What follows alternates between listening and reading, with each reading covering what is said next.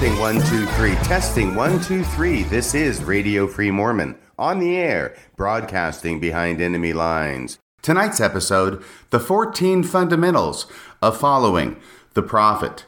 Today's date is Tuesday, May 19th, 2020. We continue to be in the midst of the coronavirus pandemic, although I'm happy to announce that restrictions are gradually loosening. As I announced at the beginning of yesterday's program, I remain committed to putting up a new episode every day of the week this week. This is my ninth week of putting up a new episode here at Radio Free Mormon every weekday. I remain committed to doing so through the end of this week. However, after this week is over, I expect to go back to my old pattern of putting up a new podcast every week or possibly even every two weeks if things are busy here at the office. Now, when I say the 14 fundamentals of following the prophet, most of my listeners will know exactly what it is I'm talking about. It has reference to the title of a talk given by Ezra Taft Benson back in 1980. At the time, Ezra Taft Benson was not the president of the church. He was the president of the Quorum of the Twelve Apostles, and my understanding is that he was the most senior apostle in the LDS Church, next to President Kimball at the time he gave this talk in 1980. And of course, when President Kimball passed away in 1985, Ezra Taft Benson then assumed the role of president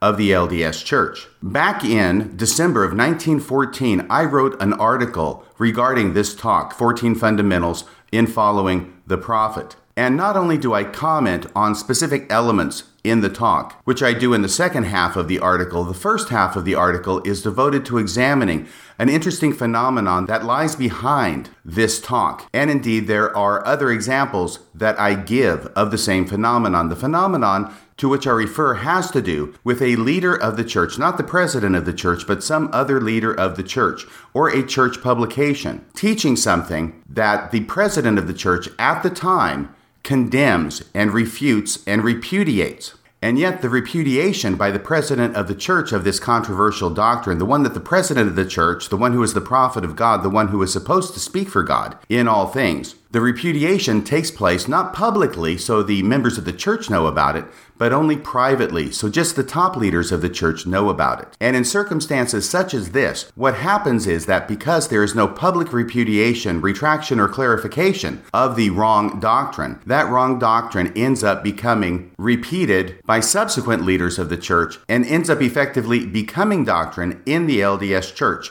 and it becomes doctrine in the LDS Church because of the failure of the prophet at the time to publicly repudiate it. If the prophet had publicly repudiated it, the members would know that it was not to be considered authoritative, and yet, because the prophet does not repudiate it, this doctrine, with which the prophet disagrees, ends up becoming accepted by members of the church as authoritative. That's the phenomenon that I discuss in the first part of this paper. And I begin by likening the talk given by Ezra Taft Benson, the 14 Fundamentals of Following the Prophet talk, to a bomb that went off in Salt Lake City back in the 1980s. Here's how this article begins A bomb went off in Salt Lake City in the 1980s. But this bomb was not set by Mark Hofmann. it was set by Ezra Taft Benson, the president of the Quorum of the Twelve Apostles. The trigger was his famous speech, The 14 Fundamentals in Following the Prophet, which he delivered to a packed house at BYU's Marriott Center on February 26, 1980. But the bomb itself went off in President Spencer W. Kimball's office at church headquarters in Salt Lake City when President Kimball learned about this talk. President Kimball was, quote, concerned about Elder Benson's February 1980 talk at BYU and wanted to protect the church against being misunderstood as espousing an unthinking, follow the leader mentality. Now, this statement regarding President Kimball's reaction to Ezra Taft Benson's talk is not found in any official church literature. Once again, his disapprobation of Elder Benson's talk was done in house, it was done at the top level of church leadership. And the only reason we know about it is because of the excellent scholarship and historical research of D. Michael Quinn in his seminal book, The Mormon Hierarchy Extensions of Power. And this particular reference is on page 111 of that book. In that same book, in his endnotes, numbers 352 and 353 on page 469, we gain the following information regarding this situation. Here's what he writes there President Kimball required Elder Benson to explain himself to a combined meeting of all general authorities the following week, of all general authorities. President Kimball was obviously peeved. Additionally, President Kimball asked Elder Benson to apologize to the quorum of the 12 apostles. Can you imagine that? President Kimball requiring Ezra Taft Benson, the second most senior apostle in the LDS church, to apologize to the rest of his subordinates. The rest of them would all have been subordinates in the quorum of the 12 apostles, to apologize to the quorum of the 12. But the quorum of the 12 apostles were, quote, dissatisfied with his response, end of quote. So it's important, first off, to establish that Ezra Taft Benson gave the talk. Obviously, that's a matter of public record, but also to shine a light on what was happening behind closed doors in the church office building. That the president of the church was very upset with this talk. And one of the reasons why is because he wanted to protect the church against being misunderstood as espousing an unthinking, follow the leader mentality. Now, let's give a little background on this particular talk. What was it about Elder Benson's talk that made President Kimball concerned that it would be misunderstood as espousing an unthinking follow the leader mentality? Well, a brief survey of the talk should answer that question. Ezra Taft Benson told his audience of 25,000 that the grand key, that's his words, grand key to being crowned with God's glory and being victorious in spite of Satan's fury, what was the key, the grand key to doing this? It was to follow the prophet, quote unquote, follow the prophet. Ezra Taft Benson then broke this one grand key down into 14 aspects, which he summarized at the end of his speech as follows. And he added that our salvation depends upon our following these 14 fundamentals. Here they are. I think I'm going to do my Casey Kasem impression. Number one, the prophet is the only man who speaks for the Lord in everything. Number two, the living prophet is more vital to us than the standard works. 3. The living prophet is more important to us than a dead prophet. Number 4. The prophet will never lead the church astray. Number 5. The prophet is not required to have any particular earthly training or credentials to speak on any subject or act on any matter at any time. Mm, yes, that, that pretty much covers everything, doesn't it? Number six, the prophet does not have to say, Thus saith the Lord, to give us scripture. Okay, I'm going back to my normal voice. That Casey Kasem is just not working for me this morning. I apologize. Number six, as I said, the prophet does not have to say, Thus saith the Lord, to give us scripture. Number seven, the prophet tells us what we need to know, not always what we want to know. Number eight, the prophet is not limited by man's reasoning. Number nine, the prophet can receive revelation on any matter temporal, or spiritual. Number 10, the prophet may advise on civic matters, which I think is his way of saying political matters. The prophet may advise on civic or political matters. Number 11, the two groups who have the greatest difficulty in following the prophet are the proud who are learned and radio free Mormon. No, wait a second, he didn't say that. What he said was the two groups who have the greatest difficulty in following the prophet are the proud who are learned and the proud who are rich. Well, the proud who are learned, I wouldn't consider that to be an anti intellectual sentiment, would you? Number 12, the prophet will not necessarily be popular with the world or the worldly. Number 13, the prophet and his counselors make up the first presidency, the highest quorum in the church. Now, hang on a second. I've got to say something about that. That's number 13. Everybody knows that, right? That's not really a separate fundamental of following the prophet. Number 13, the prophet and his counselors make up the first presidency, the highest quorum in the church. One gets the feeling that he's trying to pad his list at this point. He doesn't want to end up with 13 fundamentals of following the prophet. That would be an unlucky number. So he adds this in. So number 14 can be his final fundamental the prophet and the first presidency. The living prophet and the first presidency, he makes it clear he doesn't want to be talking about old prophets or dead prophets or old first presidencies or dead first presidencies. This applies only to the living prophet and the first presidency. Follow them, he says, and be blessed. Reject them and suffer. Do do doom. Yeah, he actually says that. Follow them and be blessed, reject them, and you will suffer. So, those are the 14 fundamentals in thumbnail form. It is easy to see why President Kimball would be exercised at the content of this speech. he had just been portrayed by Ezra Taft Benson, he had just been portrayed to the world as a man whose words were more important than the standard works. They were more important than any other prophet in history and more important on any subject than what anybody else has ever said anytime or anywhere, regardless of their expertise, and whose every word should be considered as scripture. This is the situation that President Kimball finds himself in after Ezra Taft Benson has gone out and shot his mouth off about how incredible President Kimball is. So, yeah, I can understand why he'd be a little bit miffed at Ezra Taft Benson and want to have a private meeting to discuss the situation with him and have him apologize to the other members of the Quorum of the Twelve, apparently. In effect, Elder Benson had just bestowed on President Kimball the thorny crown of infallibility. Elder Benson had presented a false depiction of the true nature of prophets, at least the true nature of prophets, according to President Kimball, and his idea of the true nature of prophets was something less grand, still very important, obviously, but something less grand than what Ezra Taft Benson had just portrayed. Ezra Taft Benson's 14 fundamentals in following the prophet were actually 14 fundamentals in falsifying the prophet.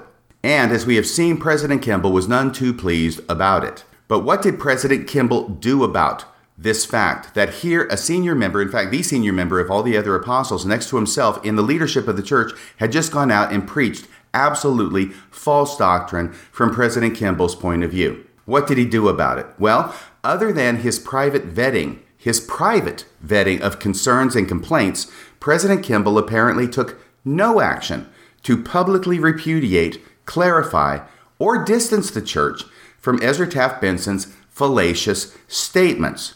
And therein lies the problem. Now let's do a flashback because we see a similar thing going on with George Albert Smith during his administration. You see, this isn't the first time that such a thing has happened.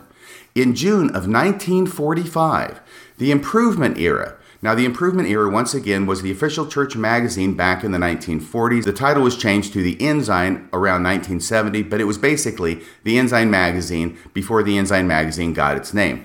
But in June of 1945, the Improvement Era published its ward teaching message for priesthood holders to convey to other members in their monthly visit. So, once again, let me stop for a second. Of course, ward teaching is what home teaching was called back in the 1940s. And the Improvement Era magazine at the time would publish messages that the ward teachers were supposed to give to the members of the church. This would be exactly the same as back not so long ago when the Ensign magazine would publish First Presidency messages, and the home teachers were supposed to take those First Presidency messages and then teach them to all the different members that they home taught. So, this is a very important article. It's not just something in the back of the improvement era. This is in the ward teaching message.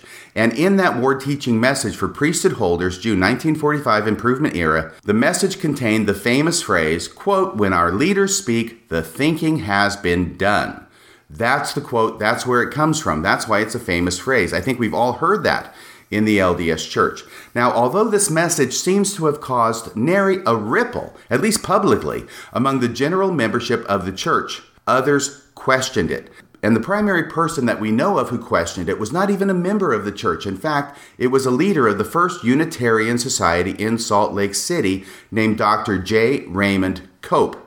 And he questioned it in the form of a letter that he wrote directly to President George Albert Smith. And in this letter, Dr. Cope informs President George Albert Smith that this ward teaching message was, quote, doing inestimable harm to many who have no other reason to question the integrity of the church leaders. So, in other words, it's doing a lot of harm that Dr. Cope has seen among non members, probably among members of his flock at the First Unitarian Society. But this message is causing damage to those non Mormons who have no other reason to question the integrity of the church leaders. Further, Dr. Cope in his letter voiced his hope that, quote, this cannot be the position of the true leaders. So he's writing for some clarification and hopefully for some statement from President George Albert Smith that really, this can't be true. You can't really believe this. And in response, George Albert Smith wrote a letter back. Now, this was in December 7th, 1945, the date of President George Albert Smith's letter back to Dr. Cope. And he assured him George Albert Smith assured Dr. Cope that the passage from the improvement era, quote, this is quoting from President George Albert Smith's letter, quote, does not express the true position of the church. That even to imply, this is continuing with the quote, that even to imply that members of the church are not to do their own thinking is grossly to misrepresent the true ideal of the church, period. End of the quote from the president of the church in 1945, George Albert Smith. So let's just stop for a second and compare the phrase that went out in the Ward teaching message in the church's official magazine in June of 1945 when our leaders speak, the thinking has been done. And the president of the church says that's completely wrong. He does this in a private letter where he says that that sentiment does not express the true position of the church, and that even to imply, well, this statement does more than imply, it states it flat out, that even to imply that members of the church are not to do their own thinking is grossly to misrepresent the true ideal of the church. Now, there's only one reason that we know that President George Albert Smith completely disagreed with this sentiment that was put out in the church's magazine. And it's because of this letter, this personal correspondence that he wrote in response to Dr. Cope. If it were not for this letter, we would never know that George Albert Smith disagreed, vehemently apparently, with this sentiment that went out in the church magazine because George Albert Smith never said anything about it publicly. And because he never said anything about it publicly, this sentiment was allowed to stay in circulation among the Latter day Saints, and we will see that ultimately it was repeated by subsequent church leaders in authoritative pronouncements. So I ask the question how did a ward teaching message so antithetical to everything the LDS Church stands for get published in an official church magazine. Well, President George Albert Smith tried to explain that away too. He says that, quote, it was not prepared by one of our leaders. However, one or more of them inadvertently permitted the paragraph to pass uncensored. So he's saying that the article was not written by one of the leaders of the church. However, there are leaders of the church who are put over the content of the improvement era who are supposed to review it and authorize it for publication, and apparently it's just sort of slipped by him and they didn't notice it. That's what he's saying here, I believe. By their doing so, going on with President George Albert Smith's letter, by their doing so, letting it slip, not a few members of the church have been upset in their feelings and general authorities have been embarrassed. So, President George Albert Smith is saying that he knows that several members, not a few, which means more than a few members of the church, have been upset in their feelings. So, this was causing some ripples in the church behind the scenes, and even among the general authorities who he says were embarrassed by the publication of this sentiment. So he knows it's affecting the leadership of the church. He knows it's affecting the membership of the church. But does George Albert Smith say anything publicly to repudiate this false doctrine? Uh uh-uh, uh, he doesn't. The next section of my paper is titled The Only Thing Necessary for False Doctrine to Triumph. Dot, dot, dot. Now, one might think that if George Albert Smith felt so strongly about the official church magazine depicting the prophet as a despot, he would have done something about it especially given his claims that members of the church were upset about it and general authorities embarrassed. One might expect he would have issued some sort of official public clarification, where probably in the pages of the next issue of the improvement era, probably on the first page, probably in bold type. But no, one might expect that he would have issued some official public clarification or retraction of the erroneous doctrine, but one would be wrong in expecting that. If it were not for President Smith's response to Dr. Cope's letter six months after the article was published, we would never have known he disagreed with those sentiments. Because George Albert Smith did not publicly contradict and clarify the false doctrine published in the Improvement era, it gained currency in the church and was repeated later by other leaders, including young women president Elaine Cannon, who paraphrased it in October 1978 General Women's Meeting of General Conference when she said, quote, when the prophet speaks, sisters, the debate is over. She put sisters in there because she's, of course, addressing the women in the church. When the prophet speaks, sisters, she said, the debate is over. And the next year, in the August 1979 First Presidency message, N. Eldon Tanner, who was the first counselor in the first presidency at the time, N. Eldon Tanner gave this same sentiment the priesthood imprimatur of authority by quoting Elaine Cannon approvingly. Of course, he dropped the word sisters from it because he's addressing the entire church, but he quotes her approvingly when he says, quote, when the prophet speaks, the debate is over. So keeping this timeline straight, 1945, in June, this sentiment first appears in the improvement era. We know that the president of the church, George Albert Smith, disagrees with it vehemently, but he doesn't do anything publicly to repudiate it. And that leads to the fact that 30 years later, in 1978 and again in 1979, this exact same sentiment is being repeated by church leaders in authoritative settings. The next section of my paper is titled, To Repudiate or Not to Repudiate? That is the question.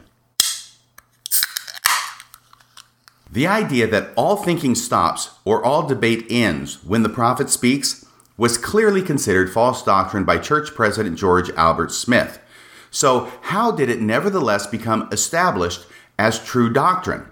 Well, the answer to that is because. Number one, because President Smith failed to publicly repudiate it after it appeared in the pages of the June 1945 Improvement era, and because he failed to repudiate it, this false teaching stood unchallenged. Because it stood unchallenged, it became accepted. Because it became accepted, it was repeated by church leaders. And because it was repeated by church leaders, it became established as doctrine. Now, I set that pattern forth because we're going to see that exact same pattern again when it comes to talking about Ezra Taft Benson's talk, The 14 Fundamentals of Following the Prophet. It took only 30 years for the time bomb planted in the pages of the June 1945 improvement era to go off. And when it did, its falsification of the role of prophets became established as official church doctrine. And indeed, you can still hear that in the wards and stakes throughout the church to this day. Those exact words are not used, but the message is still there nonetheless. And in every general conference, you can find at least one general conference talk that contains that same concept. Now, we've been talking about George Albert Smith. Let's flash forward once again to Ezra Taft Benson. The same thing happened with Ezra Taft Benson's 14 Fundamentals in Following the Prophet speech. President Kimball had the same misgivings about the 14 Fundamentals as President George Albert Smith had about the 1945 Improvement Era article.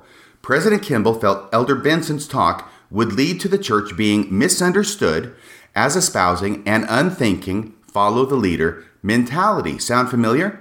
Just as President George Albert Smith felt the Improvement Era article would wrongly imply that members of the church are not to do their own thinking. Why does that remind me of a certain primary song? Hmm. See, even in the primary songs, we get these concepts and ideas that were repudiated by President George Albert Smith inculcated into the skulls of mush of our little primary children. Follow the prophet, follow the prophet, follow the prophet, don't go astray. Follow the prophet, follow the prophet, follow the prophet. He knows the way. But like President Smith, President Kimball failed to publicly repudiate the false doctrine pronounced by Elder Ezra Taft Benson at the 1980 BYU devotional. As a result of President Kimball's inaction, Elder Benson's talk was repeated point by point in October 2010 General Conference by 70 President Claudio R. M. Costa in his talk titled obedience to the prophets. Point by point, Ezra Taft Benson's talk was repeated in 2010, once again 30 years later after it was given. And not only that, in the very same general conference, believe it or not, it was repeated again, point by point, by another speaker, Kevin R. Duncan of the 70, in his talk titled Our Very Survival. Elder Duncan justified going over the same 14 fundamentals in the same general conference, quote, because they are of such importance to our salvation. Not only has Ezra Taft Benson's 14 Fundamentals been repeated twice in General Conference, thereby attaining the status of uncanonized scripture in the minds of many Latter day Saints, but the same talk is quoted in its entirety in Chapter 2 of the 2010 Teachings of the Living Prophets Student Manual. It is also quoted in its entirety in the 2013 Doctrine and Covenants and Church History Seminary Teacher Manual.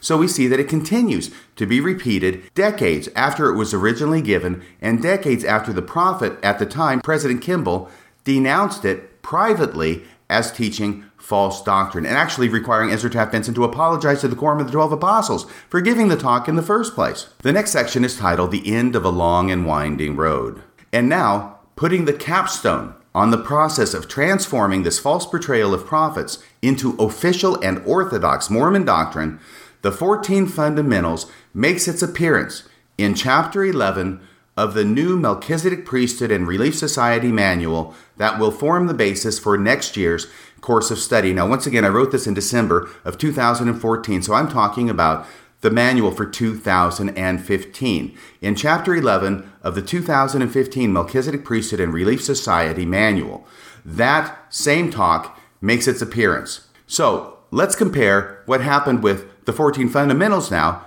with what happened with the 1945 Improvement Era Ward Teacher's Message. Because President Kimball failed to publicly repudiate or clarify the speech in 1980, Elder Benson's false teaching stood unchallenged.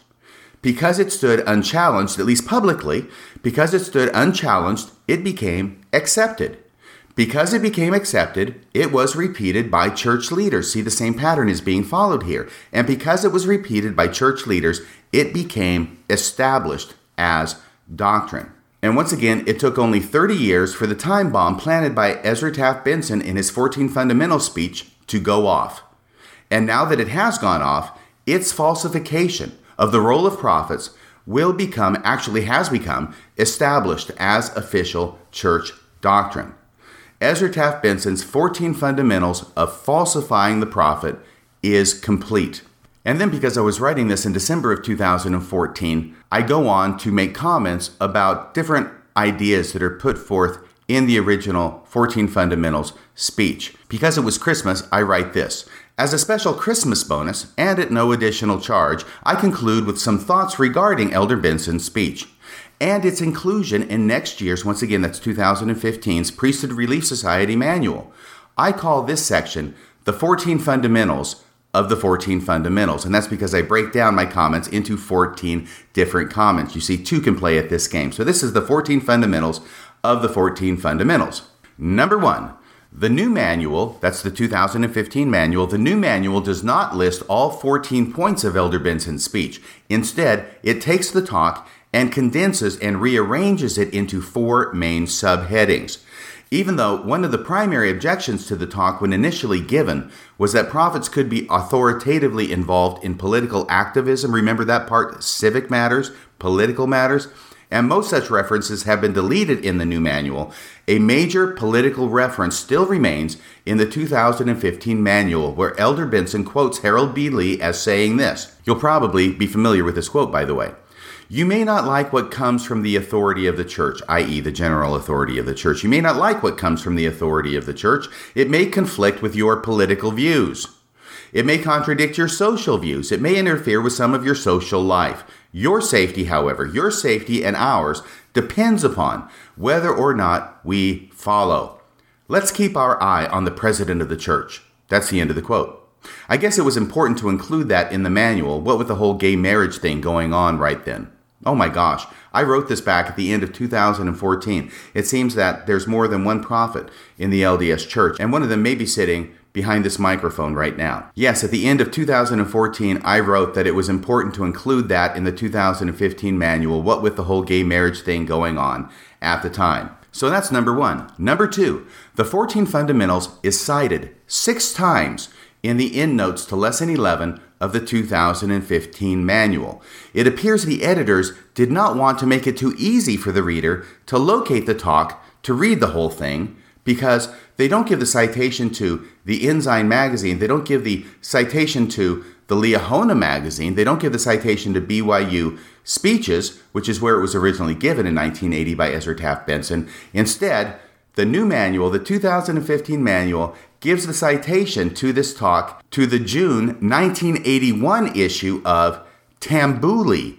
That's T A M B U L I. And I looked at this when I'm researching for writing this paper and saying, what the heck is Tambuli? I'd never heard it before. Maybe you've heard it, I haven't. But with a little digging, because Google is my friend, with a little digging, I found out that Tambuli is the name actually of an LDS church magazine. I had never known this before. How come I'd never known it before? Because Tambuli is the name of the LDS church magazine in the Philippines. So the editors of the 2015 manual are rehashing and recondensing and recapitulating the 14 fundamentals talk. They cite to it four times in the endnotes, but when they cite to it, they do it in the pages of the Tambuli magazine. That's why I say it doesn't seem like the editors wanted to make it too easy for the membership to find the original of this talk. Mormons who go by the endnotes are going to have a tough time finding this particular publication, unless that is, they happen to speak Filipino. Number three, I went through the entire new manual, that 2015 manual. I went through the whole thing looking at all the endnotes to see if maybe there were other citations to the Tambuli magazine. Guess what? Zip. Nope, there were none. There are no other citations to the Tambuli magazine anywhere in the entire manual in any of the other lessons except for these four citations to the 14 fundamentals talk. Instead, the other endnotes have crazy references to publications that no English speaking Mormon has ever heard of. Publications like The Ensign and Conference Report and The New Era. Who would ever be able to find a citation in little known publications like those? No, it looks for all the world like the editors of the new manual knew good and well that Elder Benson's 14 Fundamentals remains radioactive. And though they couldn't quite keep themselves from regurgitating most of it, they nevertheless used a citation that would be as difficult to track down as humanly possible. Unlike the Spanish language church magazine, the Liahona, Tambuli cannot even be accessed on the church website. Number four, and another thing, even though Tambuli, the Tambuli Filipino magazine, cannot be accessed on the church website, the Liahona magazine can be accessed on the church website, and you can get the English version of it on the church website. And it turns out that the Liahona magazine published the same talk, 14 Fundamentals, in the same issue that it was published in the Tambuli magazine, i.e., June of 1981. If you go to the church website, you can actually find the June 1981 Liahona magazine, which has the talk at the very beginning, the 14 fundamentals in following the prophet. All you have to do to find it is go to the homepage and type in the search box 14 fundamentals in following the prophet. And actually, you only have to get the first word typed, 14, and the search function will fill in the rest for you automatically. Something else that I want to mention, which I did not pick up on when I was actually writing this article originally, but which I found out subsequently, is if you go to that issue of the Liahona magazine, you're going to find something that is unprecedented to my knowledge. Now, remember that this was at the time when the first presidency published a first presidency message at the beginning of every Ensign magazine. They did the same thing at the beginning of the Liahona magazine, and in fact, of course, the Liahona magazine typically mirrored the same first presidency message as was found in the Ensign magazine for the same month. That much makes sense. Here's the unprecedented part Believe it or not, the first presidency message was always written by, wait for it, a member of the first presidency. That's why it's called a first presidency message. In this one particular instance, and I have found no other examples like this, but in this one particular instance, in the June 1981 Liahona magazine, the first presidency message is written by a person who was not a member of the first presidency. That is the 14 fundamentals in following the prophet. I'm looking at it right now on my computer screen on the church website. First presidency message 14 fundamentals in following the prophet, written by President Ezra Taft Benson of the Quorum of the Twelve.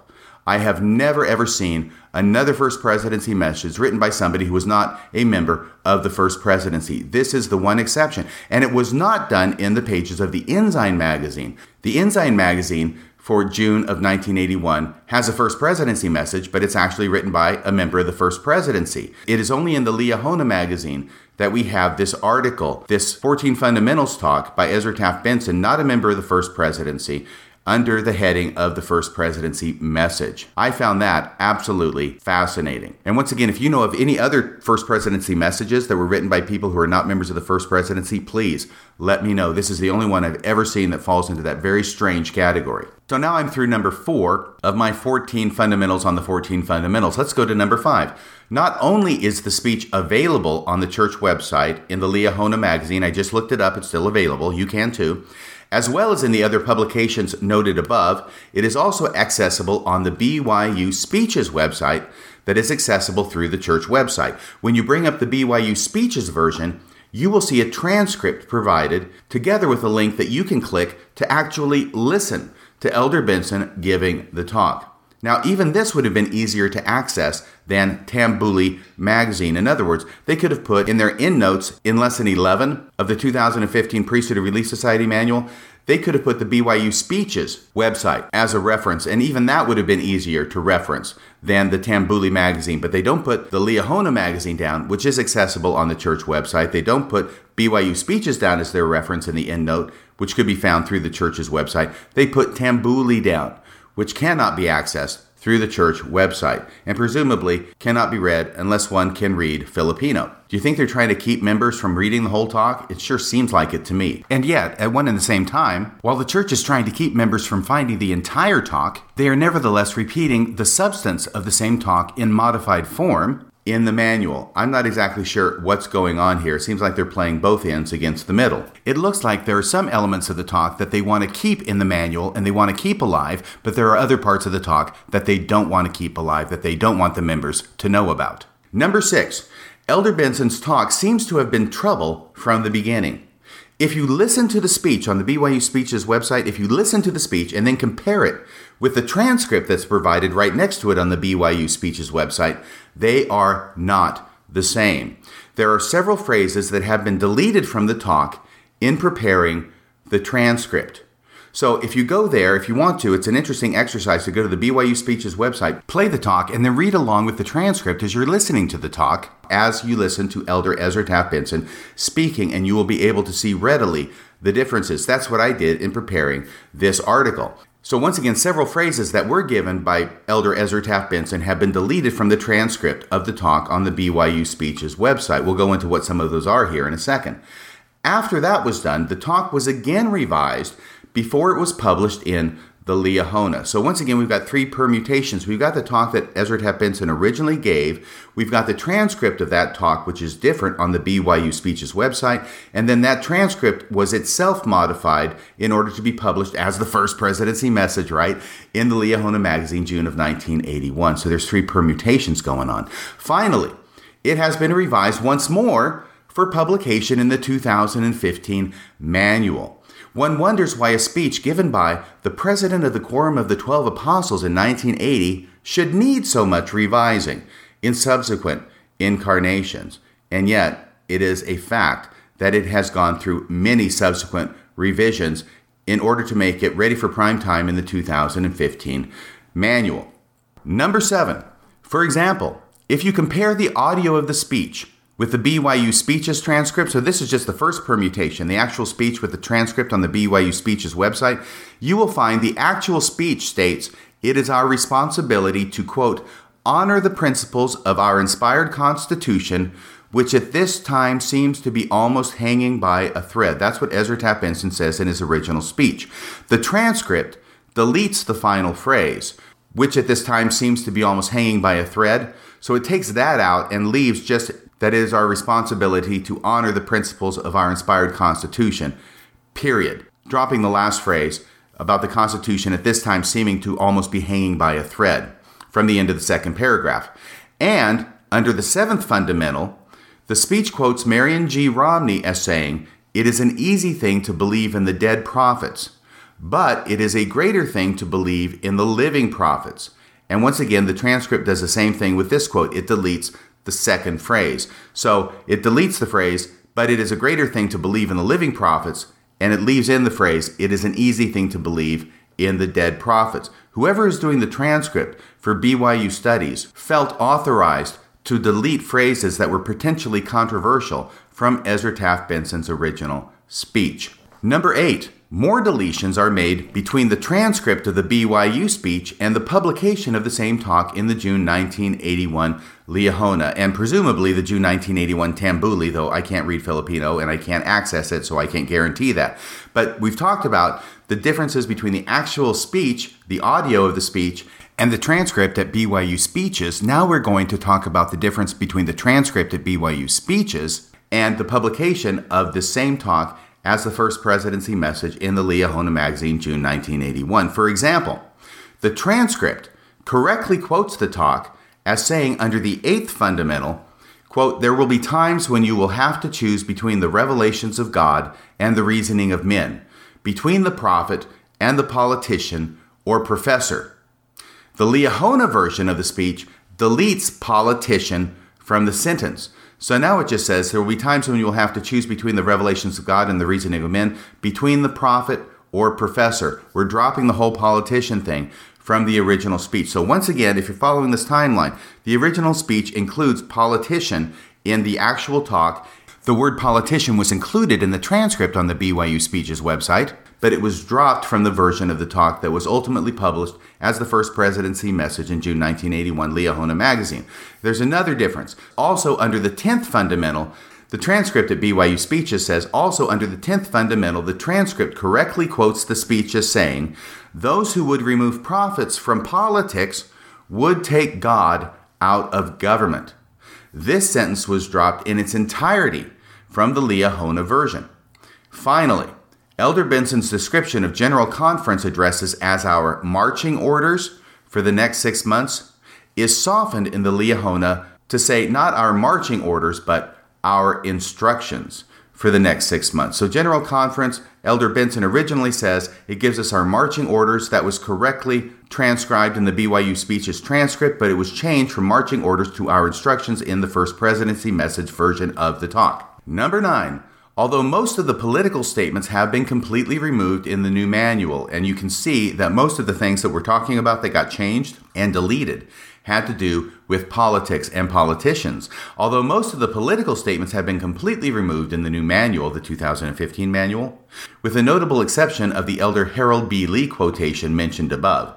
The single most problematic fundamental of following the prophet remains in the 2015 manual. That is the teaching that if a prophet tells you to do something that is wrong and you do it anyway, you will be blessed for it. In fact, if he tells you to do something is wrong, you should do it anyway and you will in fact be blessed for doing it. Not because it's the right thing to do, but because the prophet told you to do it, and even if it's the wrong thing to do and you do it, you'll be blessed for doing the wrong thing. But these are not Ezra Taft Benson's own words. He is quoting from a 1960 General Conference talk that was given by Marion G. Romney. And they're not Marion G. Romney's own words either, because Marion G. Romney in that 1960 conference talk is quoting from a private conversation that he had with President Heber J. Grant from at least 15 years earlier. The reason I say it had to be at least 15 years earlier is because President Grant passed away in 1945. The talk was given in 1960. So, presumably, if Marion G. Romney giving the talk in 1960 is quoting President Heber J. Grant, it had to be at least 15 years earlier. This is the quote given by Marion G. Romney in 1960 that is quoted by Ezra Taft Benson in 1980 and which is quoted again in the 2015 Priesthood slash Relief Society manual. I remember years ago when I was a bishop, I had President Heber J. Grant talk to our ward. After the meeting, I drove him home.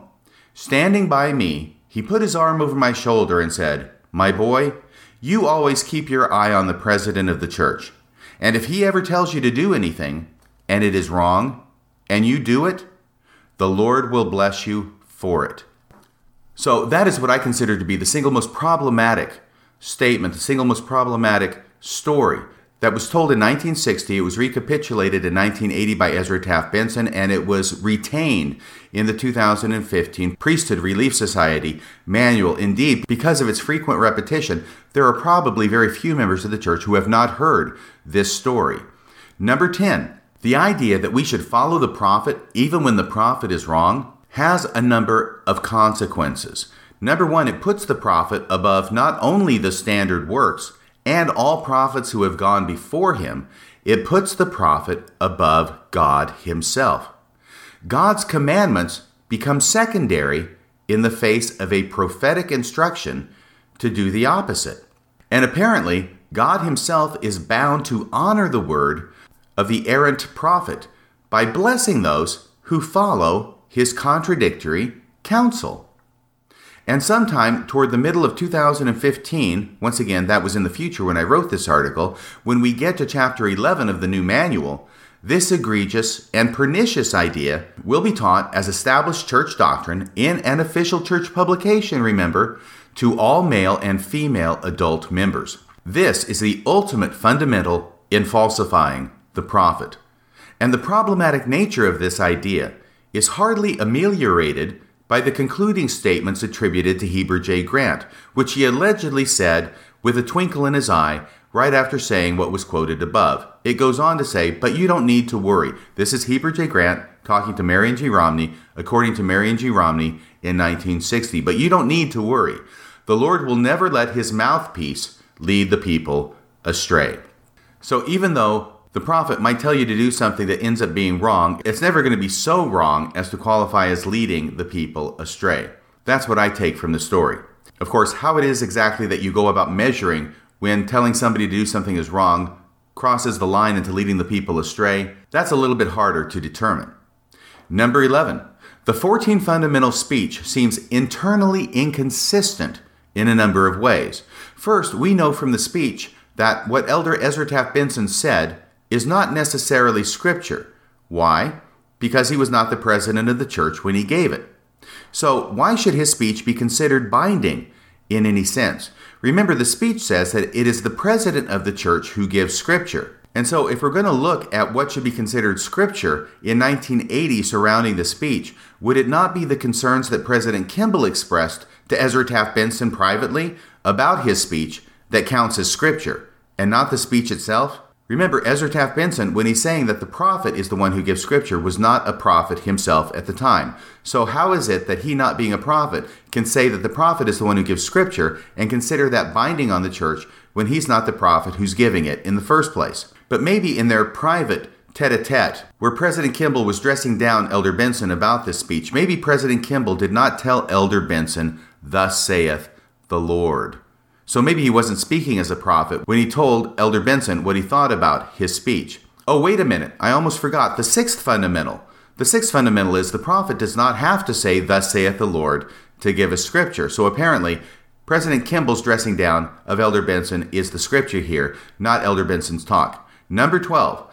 The prophet will never lead the church astray is the fourth fundamental. This quote comes from Wilford Woodruff, who felt compelled to make this assertion as a cover for his reversal on plural marriage in 1890. That's where this quote comes from, and that's the context in which it was made. How else was President Woodruff to explain that he was for plural marriage before he was against it? Or that he, Wilford Woodruff, and John Taylor, by the way, had prophetically claimed plural marriage would never be rescinded.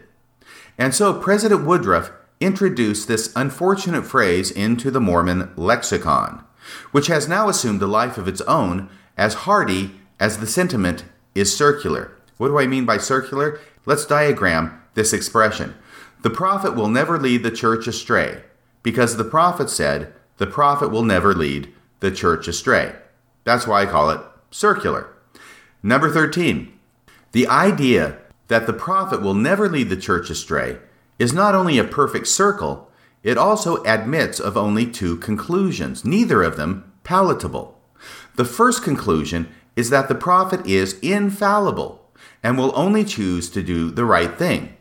Not only does this position make the prophet the only human being on earth deprived of moral agency, it also runs headlong into the recent church essay laying the blame for the priesthood ban on the influence of racist culture in the doctrinal policies of church presidents. You recall that essay. That essay came out in December of 2013, as I recall. It is the one titled Race and the Priesthood, and it makes the argument, at least among other arguments, that the racism reflected in the policy of the priesthood and temple ban on blacks in the LDS Church came about, at least in part, because church presidents were influenced by the racism prevalent in the society in which they lived. So that's why I say that this first conclusion, this idea that the prophet is doctrinally infallible, runs headlong into the idea that they can be influenced to say and teach and do the wrong things because of their culture. Now, the second possible conclusion to this idea that the prophet will never lead the church astray is that God must be pictured, as he sometimes is actually, as a heavenly hitman, ready to take out the prophet as soon as that prophet makes a false move. But really, this is just another way of saying the prophet will be allowed no moral agency, isn't it? I mean, good grief, even Adolf Hitler and Pol Pot were allowed agency to do what they wanted without being removed from the picture. But not so the prophet, apparently.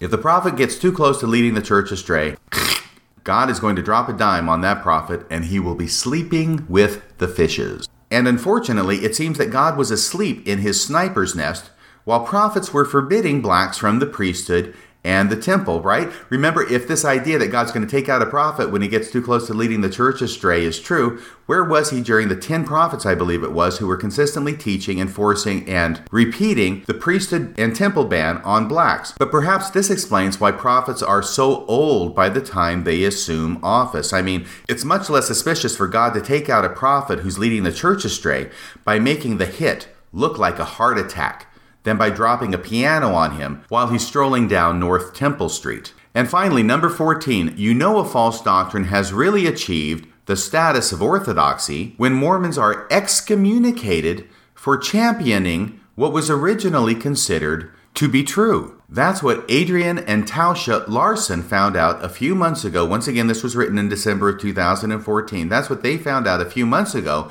when they were excommunicated for promoting the idea that prophets are not infallible. So remember, what they are promoting, Adrian and Tausha Larson are promoting, is what President Kimball promoted in private when he dressed down Ezra Taft Benson for giving the speech. But now these two get excommunicated for agreeing with President Kimball and promoting the idea that prophets are not infallible. This was enough to lose their church membership. They are now officially outside the fold. They are apostates. And why? Because they sided with President Spencer Kimball and President George Albert Smith against President Wilford Woodruff and President Heber J. Grant. And so, in the final analysis, it isn't really a question of following the prophets, but rather what prophets we follow. But don't worry, even if the prophets we choose to follow are wrong, we will be blessed for it. Just ask the Larsons. So that's the end of my article from December of 2014. I hope you liked it. I enjoyed reading it to you. That's about all for tonight. Until next time, this is Radio Free Mormon, signing off the air.